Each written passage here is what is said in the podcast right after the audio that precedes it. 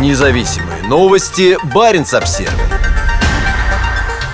В России не хватает чипов для загранпаспортов. Сегодня стало известно о том, что в России временно перестали принимать заявления на получение биометрических загранпаспортов нового поколения. Объявление об этом появилось на портале госуслуги. За последние полгода это происходит второй раз. МИД Российской Федерации уже приостанавливал выдачу загранпаспортов нового поколения с 26 августа по 20 сентября 2022 года. Тогда в ведомстве объяснили, что это связано с техническими работами то же самое время «Известия» объясняли это тем, что остановка была связана с дефицитом чипов, которые необходимы для выпуска этого типа документов. В этот раз приостановка связана с тем, что компания Micron не успевает производить необходимое количество чипов. По информации телеграм-канала «База», прием новых заявок на биометрические паспорта возобновится не раньше первой недели марта. К этому времени Micron обещает наладить поставки. На предприятии рассказали о том, что нехватка связана в первую очередь с возросшим спросом на чипы, а также с перенастройкой техпроцесса на новые российские материалы. Сообщается о том, что возобновление выдачи паспортов нового поколения произойдет не во всех регионах и будет зависеть от запроса на услугу в каждом конкретном субъекте страны.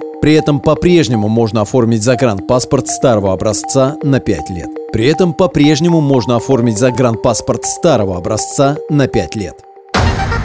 Независимые новости. Барин обсервис